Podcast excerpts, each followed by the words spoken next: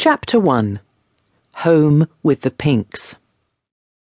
Walking along the river at Hammersmith toward the anchor. You're blighted, my friend R is saying, when it comes to love. He is cross with me, cross that I won't respond to his offer of intimacy. The wind is cruel, my cheeks frozen.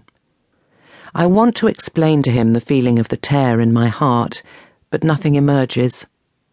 Words, small as the letters engraved on typewriter keys, are crammed into the tiny box of my earliest memories. And looking down on them from the height of my 21 accumulated years, I cannot make them out. I was a small boned, smooth haired child.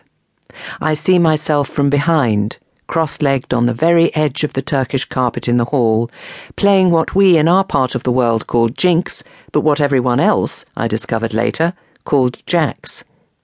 The rubber ball is bouncing rhythmically on the square of parquet that lies before the first stair of the long flight that rises to the top of our house. Every now and then it makes a sharp thock noise as the ball hits a loose block. I'm wearing a cotton dress tiny green and white check, sleeveless, with a little round edged white collar. My hair is a shiny doe.